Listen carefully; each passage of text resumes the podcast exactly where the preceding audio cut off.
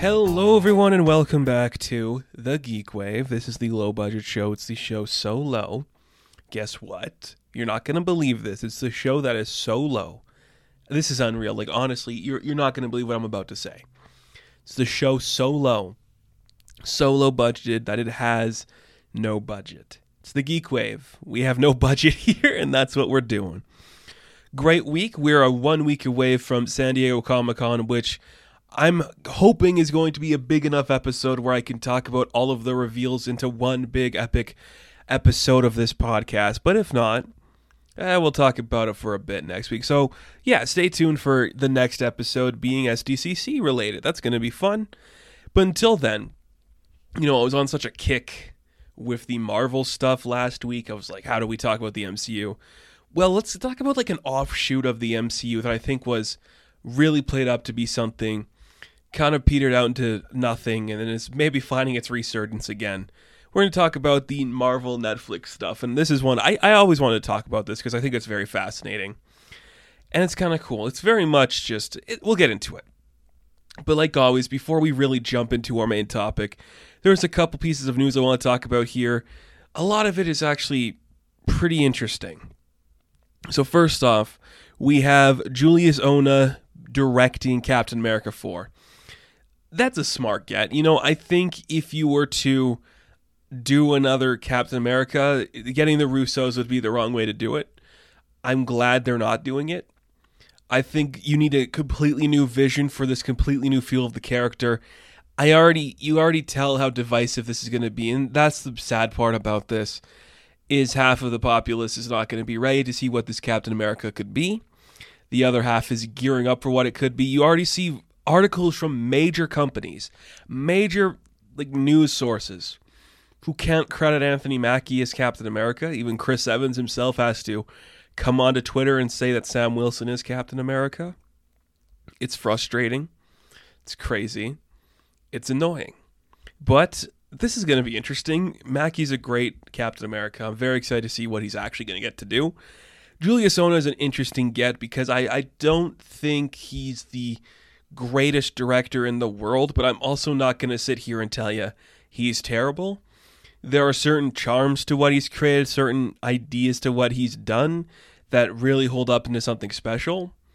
I guess we'll just have to see how this looks. I think doing another Captain America, that makes sense. That's at least a recognizable brand. We'll see what happens though. I wouldn't be surprised if this becomes the opposite of what Black Panther was. I think Black Panther was cele- celebrated by pretty much everybody at large. I could sadly see Captain America 4 becoming something of a topic of debate, and that kind of sucks. If I had to like throw a pitch out there for the next Captain America movie, I think it'd be really cool if Sam fought the Serpent Society. I love those classic villains. I just think if you're going to do another big movie like this, can we at least have some colorful characters and costumes that are distinguishable that you could beat up? That'd be cool. Because we don't need to do Hydra again. He could have his own version of Hydra be the Serpent Society. That could be pretty fun too. So that's exciting. Is it though? Yes, I think it is. I, am still mixed on this. Julius is an interesting director. We'll see how it looks. Mackie's a good get. You've seen the poster release for SDCC with him and Sharon that's kind of cool. I'm on board to see what that's going to look like. And sticking into the MCU, we got an interesting kind of theory being thrown around.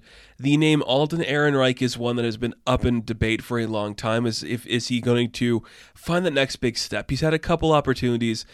Brave New World was an interesting idea. I think it was executed weirdly, and I don't think the audience it's going for really cared about that. But he was pretty interesting in that. But his name is being thrown around for the villain in Ironheart, which, yeah, I could see that. There's something to be said about that. I like the idea of him getting a role like that. There is speculation on who he could play. There's ideas and leaks being put about that maybe the Hood's going to be the villain. Honestly, I'd rather he be the Hood than like the son of Obadiah Stane, which I think is Isaiah Stane or something like that. I don't want to see that that makes it too Tony Stark, and I don't like that idea. But if it's just like some guy trying to circulate power through magic and this woman built from technology kicks his ass, that's a little more cool. I think Alden could really toy the line between being the loser of the supervillain community, like the guy vying for the throne who never actually gets it. And maybe he, would be a really good like street level threat for all of the like children kids. And I, I think, you know, Kate Bishop, Miss Marvel, Ironheart, you throw the hood in any of those properties. If you were to maybe do a Young Avengers or Champions thing and you get Alden in there as like the film, like getting all like these low budget mobsters and gang and assassin guys to go after them while he immaculates his power, that could be pretty interesting. I like it though. Alden is a name. I've been waiting to see where he's going to land, where he's going to go next. I think he's in Oppenheimer, which is a big get too, and he's appearing in another film by a famous director that I can't for the life of me remember. But I really like him. I hope he finds something good because he deserves it. He really deserves it. Solo is such a good performance. He deserves better. And this is just kind of like off topic, but one of the things I really love recently is that interview of Harrison Ford where he like told Chris Pratt, if you come for Indiana Jones, I'm gonna kill myself with it. Like it wasn't like those words, but it's like if you even think about touching that character, you're dead, babe. Like I'm gonna freaking kill you. But Alden touches Han. He's like, this kid's great. Look at him play this dude. I love it. Oh, it's great. Harrison Ford continues to be a fascinating guy. I love that. Just like I don't give a shit about Han Solo. This cool guy can play it, but if Chris Pratt thinks he's touching Indiana Jones, I will put him in the ground with me. I love it. That's amazing. We got another trailer to talk about too. This is for the third season of Stargirl. And it's returning August 31st. I'm I think I'm going to be doing reviews for this one. I've done reviews for the first two seasons. If the numbers pick up, we'll do it at least because the numbers for season 2 kind of dwindled out towards the end, but we'll see what happens. I don't know how I feel about this trailer. First off, it is very much the same, which is fine. I, I, am fine with these kids being where they are, doing what they're doing. The big point of contention for me, and I think it's going to be this whole season, is Joel McHale. And I kind of said this last season too. He is himself, and that is not somebody who convincingly plays the lead of a Justice Society or an actual positive hero. If you were to put him as a Guy Gardner or an Eric O'Grady, one of those real smarmy douchebag types, I could buy. But if you want to tell me he's he wants to be like this this like chivalrous hero, I can't buy it. His acting chops don't go that far. Joel is a guy who is in his lane, and that's where he should stay. I'm not sold on what he's been doing with Starman yet, but uh, I'm excited to see where the season goes. We got the director Bones tease last season. We're potentially going to be getting Obsidian this time around, so that's really cool. It looks to be a little bit more of the same, but that could be compelling enough for some people. Personally, I hope it picks up. I hope it eventually finds a better footing than what it's had but it could still surprise us and, and i guess that's something i am looking forward to to seeing what it's going to be. But we'll wait and see. Now here's something that i am very curious on what it's going to be. I kind of talked about this already. Rob zombie a, a, guy i don't talk about a lot on this channel but i maybe also have to start to. Uh, he did a monsters movie. Who told him to do it? Nobody. I guess he just had the rights somewhere and he said i'm going to do it. Well the trailer dropped. And we know it's going to be campy, Rob. We know what you're doing. But there's a difference between campy and shitty. You know, campy is something like Elvira, Mistress of the Dark, or Sharknado, where it's just really camp and we're in on the joke. I think this looks just bad. It's like poorly lit. It is just this weird, like record scratch sound effects that I don't think is going to hold up. And here's another thing, too Netflix bought it. Netflix bought this from Peacock and NBC because I love this idea because it's so fascinating to me that they were gearing up for the release of this monster thing. It's like it's going to be a big thing on Peacock. They saw the online reaction like who the fuck let Rob Zombie do this? And suddenly they're like, "Oh shit, this is a bad idea. we should move away. Give it to Netflix. They're like, well, we'll take anything. We'll dump and pump anything, baby. We need content. And if we didn't produce this thing, it's going to cost us less to take it from you anyway. So that's brilliant. I can't wait to talk about this movie. I feel like it's going to be either exactly my shit or so far removed from what I think it should be that's going to be interesting. But the trailer itself, not very good. It's going to be a very interesting one to talk about, and I cannot wait to get into that when the time comes. speaking of things I cannot wait to see what comes from this. Netflix I was going to say Netflix. Nintendo Pictures question mark. So there is a, a, Mario movie that is maybe still in development, maybe still happening from Illumination. But Nintendo just filed like a big, I, I, guess, copyright claim for Nintendo Pictures, which is this idea that maybe they're going to be getting into the film game, which I like that a lot. And, and this could be, again, I kind of did a video, one of the earliest, it might be the second or third episode of the Geek Wave I've ever done, where I talked about a Smash Bros. cinematic universe. But in all honesty, this is a no brainer. Like the success of Sonic has proven that. I think Halo has proven that too. PlayStation has their own production company for this stuff now. Like they are actively pursuing this. Nintendo makes sense because you have child friendly stories to tell. Pokemon Detective Pikachu was well received by certain people. I don't think it's a bad film. It's just interesting. It makes sense to go into the realm of film. It really does. And I think however the illumination thing is going, it's going to be the the calling card to be like, oh, we actually it's easier if we do this in house as opposed to having it branched out to somebody who has more control than we'd like to give them. And that leads me to one of two things. It leads me to think that the Mario movie is really weird and Nintendo isn't happy with it. It also leads me to think it's going well that they want to finally jump the gun and do Donkey Kong and Star Fox and Kirby and a Pokemon thing again and Legend of Zelda and Metroid. Metroid, please do a Metroid film. Do I, I, is Fire Emblem exclusive to them? I don't even know it's exclusive anymore. You know what would be really cool is like trying to reboot Game and Watch as a TV show or something. That would be sick. Maybe maybe we have to come back and talk about this news again. I think we will actually. That is exciting. I'd have to look at all like Nintendo owned properties and we'll, we'll make movies based on them. That is coming very soon. I think we'll be talking about that one sooner than later. Awesome. I cannot wait to see that. Maybe they'll actually let Char- Charles Mo- Mononet, Cabinet, whatever his name is, the voice of Mario, actually be Mario. That could be really exciting to see. We got one more piece of news to talk about. That is the official title for the the Boys spinoff. And uh, look, it's hard for me to like judge something based on a title because titles are hard. It's either so exactly what it, the story needs it to be, or it's the title of the character, it's a line from the film. But I can, I will say this safely and without without a shred of irony. I will say this: the title for the Boys spinoff is probably the greatest title I've ever heard for a show like this. The title is perfectly self-aware, parodying its own existence about the times we live in and sticks to the mythos of the world it's a part of.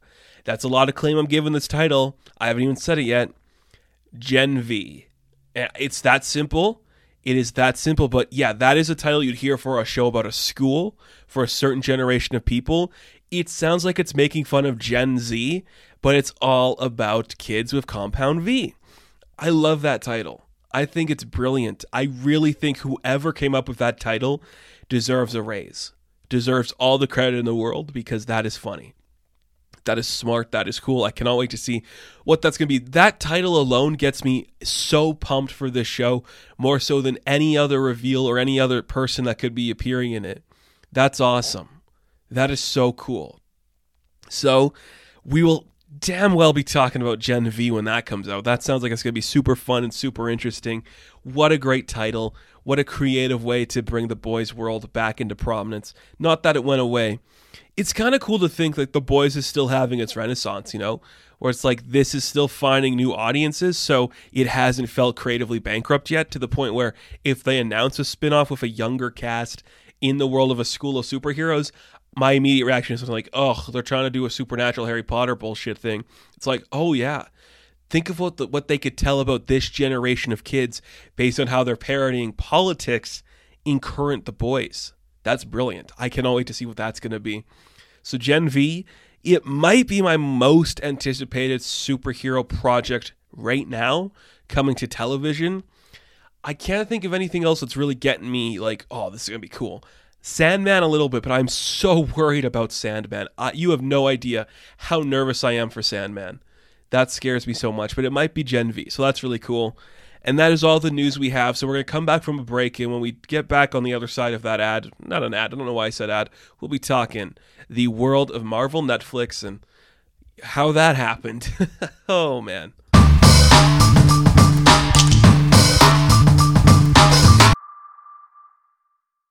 So let's go back a couple, almost a decade now. Holy shit, it's been a long time. Let's go back to the year 2015 when Daredevil season 1 debuted. Can you believe it's been that long already? It's been seven years since the first one of these debuted. That's amazing. Actually, you know, scratch that. Let's go back even further to the day they announced this. Can I remember the specific date they announced they were doing this? No, I can't. All I remember is I, I, I, remember the day it happened. I was still in high school. If you want to get a sense of how old I am in 2014, 2013 era, I remember, I think it would be 2014 actually. I remember just sitting, I guess we were in the, in the computer room.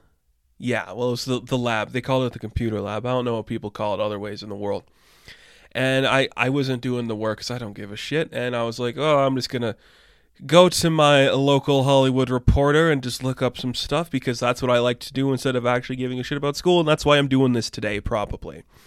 And I remember just reading like Netflix require Netflix acquires Marvel characters Daredevil, Jessica Jones, Luke Cage, and Iron Fist, leading to crossover franchise. Depend, I think it was like existing in the MCU or some shit like that. I just remember like, oh shit, yeah. That's a great idea because let's not forget in 2014 to 2015, there was only Netflix, babe. Nobody else was playing this game.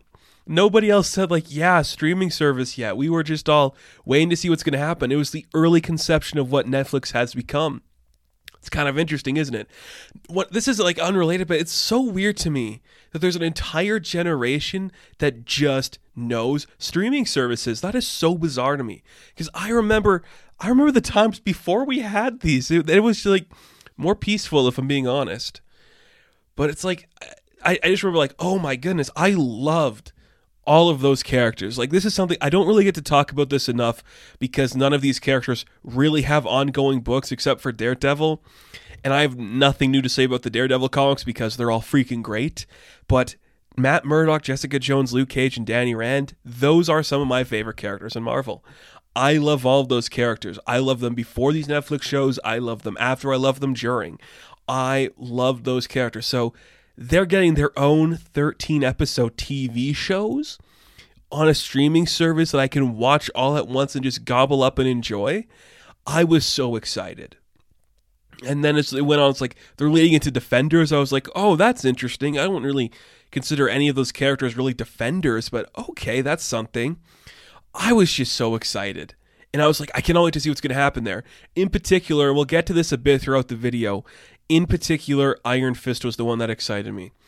Because I've said this a lot, and I'm going to reiterate it here as we go through this this video. Danny Rand is one of my favorite characters in Marvel Comics. He's the character I relate to the most, and I, I think he's the one that I am actively trying to be like. And I think just the idea that he was getting a TV show, I think just rocked my world in ways I wasn't expecting. I was just so bloody excited for that idea. And I was just genuinely curious like how were people going to respond to this? Are these characters popular enough to get their own TV show? Because that was the thing at the time. Daredevil had a pretty bad movie in 2003, and then you had these street level characters that nobody really knew. So you'd have to be like, yeah, okay, it kind of makes sense that these characters would go to streaming. Could they sustain themselves in a movie? I mean, yes, they could. Now they could, absolutely. But I completely understand in 2015 how you'd look at a character like Luke Cage or Jessica Jones and be like, this is still a little too much for some people. Maybe we should pull it back and put them on streaming. I get that. I get that. And I really think these started off so strong. And then as the stories progressed, you just felt the story crumble a little bit. And I, I do believe part of that is just like they weren't really connected to the Marvel Cinematic Universe. And part of that was just like you felt the burn with 13 episodes all at once that didn't really need to be 13 episodes. And Defenders was an absolute nightmare. And that kind of just, I think, killed the brand for a minute, except for a couple things. So overall, like just the initial excitement for these, you can feel it, you remember it. You're just like, they're doing a Daredevil TV show. He is such a great character. He is his own mythology. I love it so much. Jessica Jones, she's so cool. That's awesome. Luke Cage and Iron Fist, like, yes, let's do it. That's really good. It's really cool. And then suddenly you get them, and then you just have to let it fizzle out a bit. And that's okay. That's okay. It happens. So let's talk about each and every season in chronological order of release because I wanted to kind of like dive into did it work, what didn't work, why I think it's revered now, why I don't think it's revered now at all. And of course, we have to start with Daredevil season one, which came out in 2015. That is still insane to me. I, I think we should state this right now, and it's one of the most important things to state. I have a list in my head of what I consider to be the best live action depictions of a comic book on screen. I think of I, don't know if I'd say all time, but in terms of just like television, modern television, I have a list of what I think are like the best depictions of live action comic books. Doom Patrol is number one on the list, and then it's Daredevil. Daredevil is brilliant. This show, I think more than any other ones, and there's ones that I actually like more than Daredevil, but I think Daredevil perfectly understood what this character represents, how you make this character act and behave and tell that story. They nailed it. And that is that is amazing to me. And the, the thing is like you have these characters like Batman and Spider-Man and Superman that have these huge steeped ideas baked in the story. So each iteration of the character you kind of have to do. The parents get shot, he crashes on Earth, all that kind of stuff. You have to do those. Daredevil's on that list too. Daredevil is kind of just such an, his own mythology where you could tell that story completely separate from any other character in the Marvel universe, but his story works so good in the Marvel universe because he's pretty much contradictory to everything else. This is a weird thing to say, but I really think Daredevil is kind of a DC like character he's kind of just like above everything going on and he's so steeped in this idea of this certain ideology that it feels like he would fit into anywhere you put him and i really like that. And i think what this story nailed better than any other show and any other interpretation of this character is just how to balance the worlds because it did it so well because it deals with the law and the lawyer side of matt murdock so perfectly it deals with the Catholic guilt and the and it's like the catharsis of becoming the devil of Hell's Kitchen. It deals with the violence he feels and the anger he feels and the regret that Matt feels. It makes Matt a conflicted character at every moment. And that is the most important part, I think, about Daredevil as a character. He is conflicted he thinks he's making the right choice, even if it might be the wrong one, or he knows he's making the wrong one and he feels bad he cannot make the right one. That is one of the key fundamentals of this character. He is going to make the choice, whether or not it's good, he has to do what he has to do for the sake of himself and the people he's trying to help. That is such an interesting character beat and something that was so overlooked in the Ben Affleck movie. And I actually like some of that stuff, but I really love what this one did because it, it just let you understand this character. It didn't have to take itself too silly or seriously. It was just he's conflicted. The show is going to have that atmosphere. It's dark, it is brooding, but it's poetry. Daredevil is like a fable, it is like a poem. You're seeing this man dealing with this stuff. The Catholic ridden schoolboy becomes the devil to protect people. Like it's literally just an antithesis of his own existence. And I, I really, really like that. And then you get, honestly, one of the best castings ever in Charlie Cox, but the casting for Foggy and Karen and Phil, it's brilliant. And you're just like, those are such subtle performances that could easily be overlooked, but you actually are giving a true, genuine Foggy performance, a true, genuine Karen performance, letting those characters breathe and be fun and have interesting retrospectives and performances to give. That is so cool. That is just so cool. I really like that. And of course, Vincent D'Onofrio as Wilson Fisk. And and I, I what I really like about Daredevil too is like it's not just Matt's story we're seeing of the contradictions and the conflictions in his mind.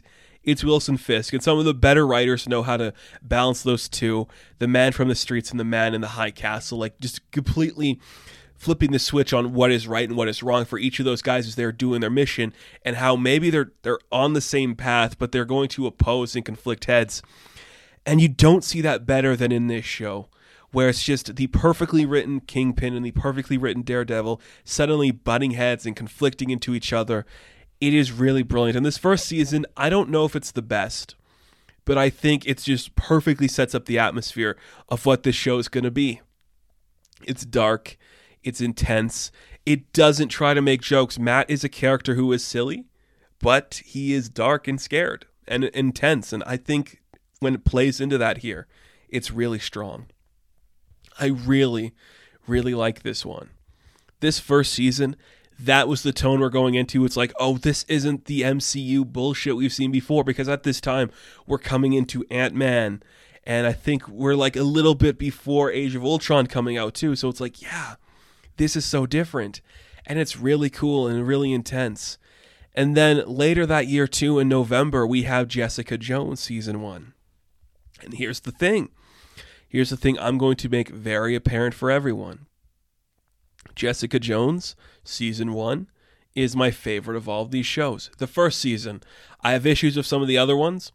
This is brilliant. Jessica Jones is up there with Sue Storm and Janet Van Dyne as my favorite female character in Marvel. I think if they really want to push Jessica right, she could become their Wonder Woman. And they just they're really scared to have that kind of a story be told because Jessica is a very modern character, not just in terms of her own continuity and existing in the Marvel universe and when she was like released when her book was released, but just in terms of like she's a survivor of a certain incident she has this certain energy about her that is this kind of like activist, cold, brooding energy. And she just represents all the best sides of the universe. She can really just like chameleon her way into any kind of team or setting and still be the voice of reason in this really interesting way. I really love Jessica Jones. I have read every single book with Jessica. It's a character I am really interested in. And Krysten Ritter gives a stellar performance. Like, is it like how I depict Jessica Jones when I read her? Not really. It's not the voice, but the mannerisms are there, the energy is there. It is just so good. I really like Krysten Ritter. I think as an actress, Jessica Jones, maybe go back and watch all her other stuff. And yes, I know Breaking Bad. Of course, I've seen Breaking Bad, but don't trust the Bee in Apartment 23, where she plays the exact opposite of Jessica Jones. Oh, it's fantastic. This show, like, making this the central figure. And yeah, they do shy away from saying like certain explicit things about the relationship with her and Kilgrave. But I just love the haunting tensions that she feels in every scene where she feels burdened by like helping others and everything that she does feels like it's exhausting. Because that's what this the early interpretations of this character should be. And I really dig that. I just like how it's just quietly building its own story into something special. And we have to talk about David Tennant as Kilgrave because that character is so hard to do because you are going to make him despicable no matter what. It's not a character like Loki where you can have fun and playful with it. You have to make Kilgrave the worst because he's a serial rapist. You can't try to make him friendly or cool or interesting, but you get David Tennant, who's a guy that a lot of people like, and let him just be the worst dude you've ever seen in your life. I really love what that did. And yeah, there was some just weird stuff where she's she's friends with Patsy Walker for some reason, and Nuke showed up for a bit. It's, but like, yeah, that's just set dressing to let her really delve into the story. It's a detective story, a PI story.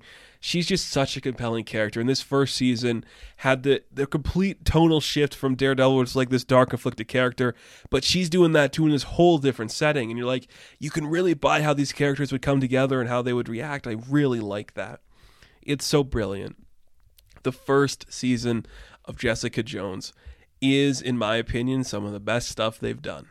It is, it is my favorite of all of these. I will say that right now. The first season is my favorite. If any character, I, I want them all to come back because I think that's very important if you're going to do it at all. If any of them come back, it better be Krysten Ritter because I can't picture anybody else doing this role as well as she did because just she just underplayed it so much and that is the key. So many young actresses would want to overact in the scenes where it's very this sarcastic drawl but it's not sarcasm. She just doesn't give a shit. She's just like okay that's stupid. Can we move on now that's like early jessica i should say is like that i like that and then we come to march 2016 That's still a long time ago, too. Oh my goodness, that is so long ago. Daredevil season two. I I like Daredevil season two. It's got a lot of good stuff going for it. It's really expanding the story. First off, like we we got to talk about Elodie Yung's Elektra. Just what great casting! Oh my goodness, her playing off Charlie is so fantastic. I love their dynamic and their relationship, and that's how you use Elektra. I'm sorry. There are rumors going around that she's going to be recast. You cannot recast Elodie because she was just the perfect performance for that character. And to kind of like have him on like a certain mission to help the Punisher, Jon Bernthal, is amazing. I haven't even talked about like the action sequences in any of these things, and of course the Daredevil one's got the continuous takes in the hallway scene, in the prison scene. It's self-explanatory how good those are they're just brilliant and really well done. But I I commend the casting director for all of these films or all of these series, I should say, for just nailing it on all of them. I will stand by all of them. Jon Bernthal such a good get because he he gets it too. He understands he's not a guy you're supposed to look up to. You're not supposed to worship the Punisher. He's just a monster, and I really dug that. Of course, the rooftop scene where the two of them are arguing will go down in infamy as one of the best things to ever come out of any superhero story ever. It's just two clashing ideologies. The man who's a one one like a one man army crashing into the world, breaking everything in his path, and the angel brought down to protect him and stop him from being a monster. How is that happening in the Daredevil show? Well, he's dealing with the ex girlfriend and the hand showing up. That is brilliant. That is so cool. It's so smart. then we come to September 2016. Again, that is so long ago. I cannot believe that. It feels like these shows just came out the other day, honestly. And we get Luke Cage season one. Now, look, out of all of these characters, Luke is probably the one I am not the fan of, but I support any attempt Marvel or any creator does to put Luke Cage in the prominence. This is the other thing I've been saying. If you really want like a central figure that could be your political character, it should be Luke Cage. If we can't do it with Black Panther anymore, if because say what you will about Wakanda Forever, that's not out yet, but I don't know if you can have the impact that did with Shuri and Okoye. But if you want that political character, because clearly it's not Sam, it can not it could be Sam Wilson, but it's not. It's Luke. Luke is your guy who's going to call you out on the bullshit. He's going to look at the world and just be like, this is stupid. You're all dumb for this. He is the voice of the people. He should be the voice of the people. And that's the thing I really like about this show. It's just a gang war in Harlem. There's opposing sides fighting each other. Mahershala Ali shows up to do some really, really good work as Cottonmouth. It is so cool. And then you're just watching, and this guy's just like, well, nobody's going to protect Harlem I have the ability to do so. I'm just dealing with the death of my wife still, but screw it. I guess I'm going to have to be the guy to step up. And I really, really like Mike Colter's performance. It is, again, it's like the Krysten Ritter thing and the Charlie Cox thing, actually, where it's just like, it's so quiet and underplayed as it should be. Luke's going to give you like the side eye when you shoot him and the bullets don't do anything. He's not going to make a quip. He's just going to be like, You done? It's it's great. He is so good, and he really didn't get the he really didn't get the treatment he deserved. And that's the thing too, where it's like you have a really strong first season of all of these shows, and then suddenly you have the one that kind of breaks the mold and ruins its own existence a little bit. In March of 2017, when the release of Iron Fist comes out, and, look, I I could still remember the day I think it was March 17th, 2017 or something like that. I remember the day I st- I slept in I could I like slept the whole day before this came out because I'm like I this is my guy. I am staying up when it drops at one o'clock here in Canada, and I am binging all 13 episodes at once. And I did. And I will say this: it was a bad idea. I also will say this: I am in defense of this show more than other people. Is it bad? Yes, it's really bad. I'd say it's as bad as Hawkeye. But the thing is, it just had too much working against it. Because that's the thing, like, the people involved in this story clearly didn't want to do the martial arts or like the actual Asian mysticism side of things for this character. So what are you left with? The entire story of Danny Rand is the fish out of water. It is the contradictory statement of the white man being the prophesized iron fist of these people protecting this Asian community. His entire existence, just like Daredevil and Jessica Jones and Luke Cage, is a contradictory statement. He shouldn't be the savior, he shouldn't be the top dog, but he is, and he achieves that in a more like suave nature, a little more Errol Flynn in that style, where he's a little more happy and contentious than other people but they really they really didn't write it that way and they're just like what about corporate sabotage and this guy comes back and he's fighting these ancient bullshit things and it's like why are you doing that why is that the angle you want to play for this there is stuff I really like about this show. I like when they do actually leave New York and head overseas. They get into some really interesting fight scenes. I like Colleen Wing. I think she's a good addition for this show, but I don't know. I, I, really think we should have played up that Danny and Misty connection more because putting Misty in Luke Cage, it makes sense. But Danny and Colleen, I don't know. It's just too much of the same character, and that could be a problem. But let's let's just talk a little bit about Finn Jones as Danny Rand because this is the other big point of contention for a lot of people. Did he do a good job?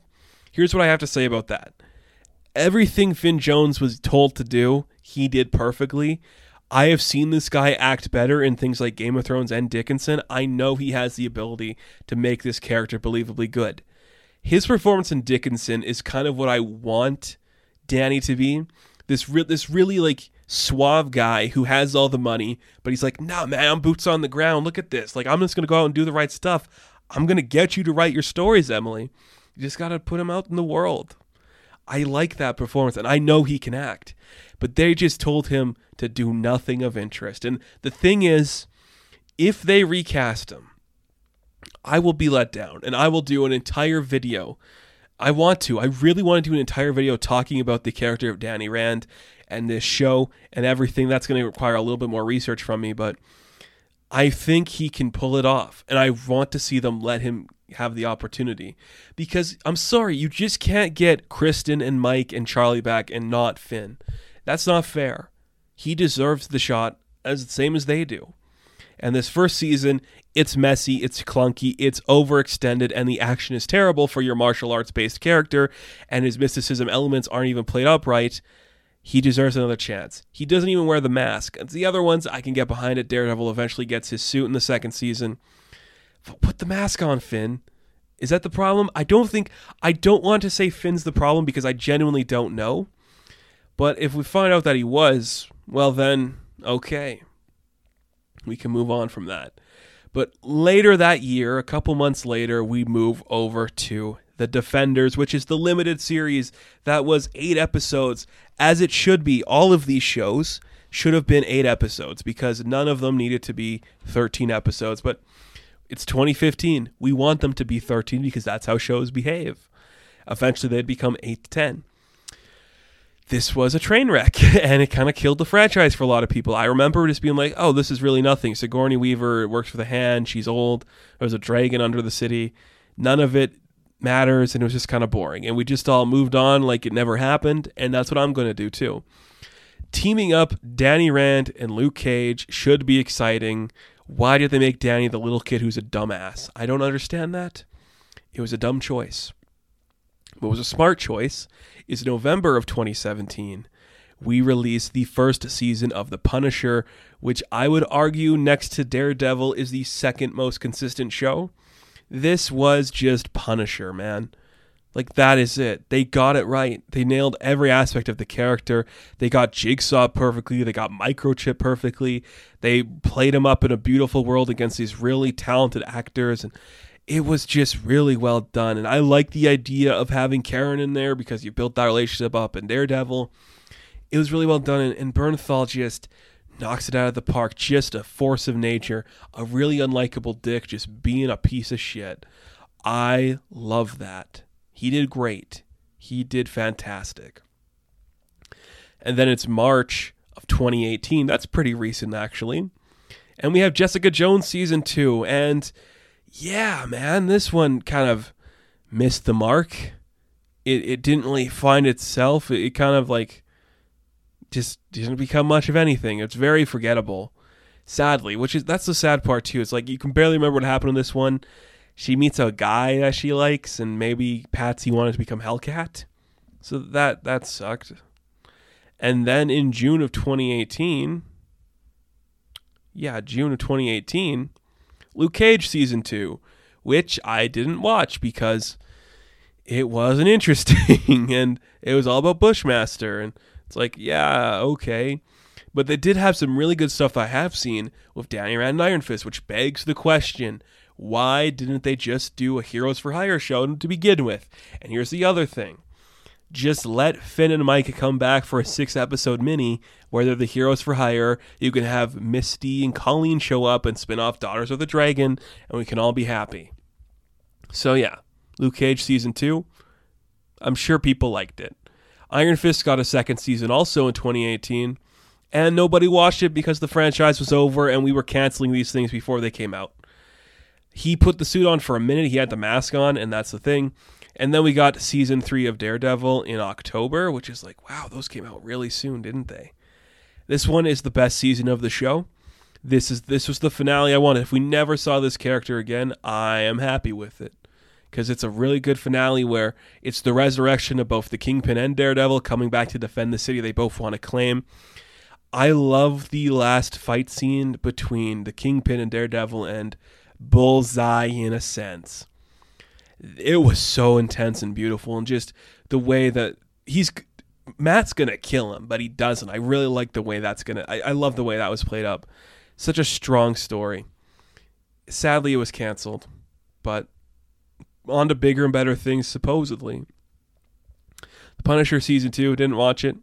2019, that was really recent. Three years, really? It's been that long? Like, ah, that's cool. I like that. And then Jessica Jones somehow got a season three.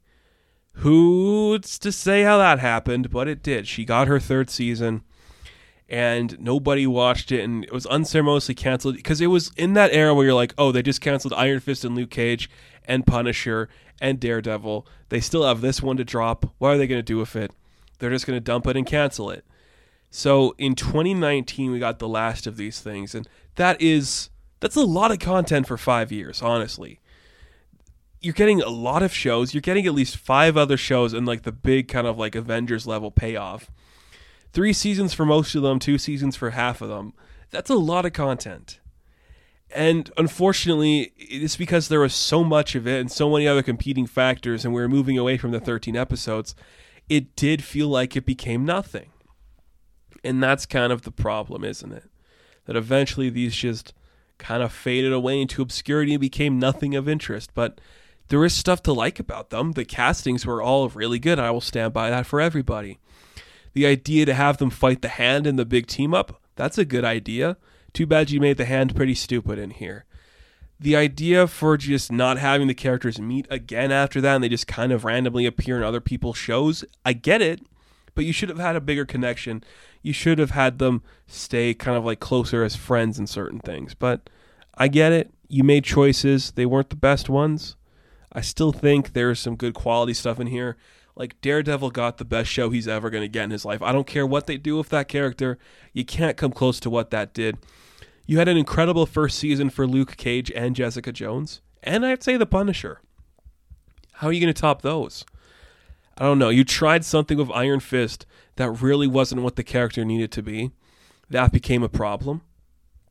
And you really missed the mark on that one a little bit. But overall, this era is I don't know if it's actually going to be remembered fondly, but it'll be remembered as a time when Marvel was willing to expand their characters out to other people and let them kind of connect them to the main world. But was it really part of the main world? Not really. It was just something that existed. And now we'll potentially be seeing all of them or some of them returning in various things. So let's look at the list again and we'll see where they're going to pop up or I think they should pop up. We already know Matt Murdock popped up in No Way Home, Kingpin popped up in Hawkeye for some stupid reason. Jessica Jones, she could pop up in She Hulk. I guess that would make sense. The rumor has it she'll be an Echo with Matt and the Kingpin. So cool. That's kind of fun. Elektra should appear in whatever the next Daredevil property is going to be. It should be a Yung. If it's not, that's dumb. I would love to see the Punisher return in something so stupid. If if you wanted my dream pitch, I would love the Thunderbolts movie to be them after the Punisher. And you just see like we can't control the superheroes, but this guy is becoming a national threat. We have to take him down. Send in our stupid Captain America and his ragtag group of idiots. That'd be cool. Luke Cage, I just want a Heroes for Hire thing. If you want to do Danny and Luke again, Heroes for Hire, Colleen and Misty in that show leading into Daughters of the Dragon. But if you aren't going to do that, here's where you put Luke. You put him in Ironheart, and she kind of like starts to listen to. I, I could see it a couple of ways. He should be with Jessica in, in the MCU. You could have him in Ironheart or Armor Wars. I actually would. I, I'm going to change it from Ironheart. I'm going to say you put him in Armor Wars as somebody Rhodey hires to kind of like protect the tech, and he's like, "Yeah, brother, I'll help you no matter what." And then that's how you build up his story. And if you're going to do another Iron Fist story. I've been saying for a long time the sequel to Shang-Chi should be Shang-Chi in the Seven Cities of Heaven. And you can have Kunlun show up in there as one of the other mystical cities. You also get people like Fat Cobra, Bride of Nine Spiders, do all that kind of stuff. That's where those characters should show up. Defenders should just become look, we're introducing Namor. We got a Hulk showing up and a Doctor Strange. That's what the Defenders should become. Uh, we don't need to do Kilgrave again or any of like Cottonmouth and that because he's Blade and all that. But Steel Serpent, yeah, throw Steel Serpent in that thing with Shang-Chi. And Bullseye, you know where to put Bullseye, just in anything going on. Have him to be a force of nature. It works. And Hellcat, sure, if you're doing a West Coast Adventures or something stupid, shove her in there. I don't care. Do it, man. But if I had to rate all of these shows, I would say number one for me is Jessica Jones. Number two is Daredevil. Number three is Punisher. Number four is Luke Cage. Number five is Iron Fist. And then Defenders.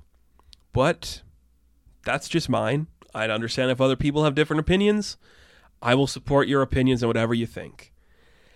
Thus is the conclusion of our Netflix Marvel talk. Stay tuned next week when we talk about SDCC and maybe see Cox appear again. Who's who's to say? But recommendations for this episode is to watch all of these on Disney Plus. I think they're all good. And if you want comic book recommendations, Zdarsky is doing a fantastic job on Daredevil right now. We have an, a currently a mini series from Gail Simone called The Variant, starring Jessica Jones. The Punisher by Jason Aaron is incredible. You can check that one out. Luke Cage is not really appearing in anything except as a supporting character in the currently Alyssa Wong written Iron Fist book, which is not about Danny Rand, but about Lin Lie, who is the sword master who takes up the mantle after the sword fuses into his body. And the Defenders, well, I guess they had a miniseries by Al Ewing, so read those. If not, watch these shows again. There's something to like about all of them. I think this era was interesting to say the least. So, thank you guys for watching this episode of the Geek Wave. Be sure to like and subscribe to the channel. As always, you can check me out on Instagram, TikTok, and Twitter. And as always, I will catch you in the next one. Have fun, stay safe, good luck.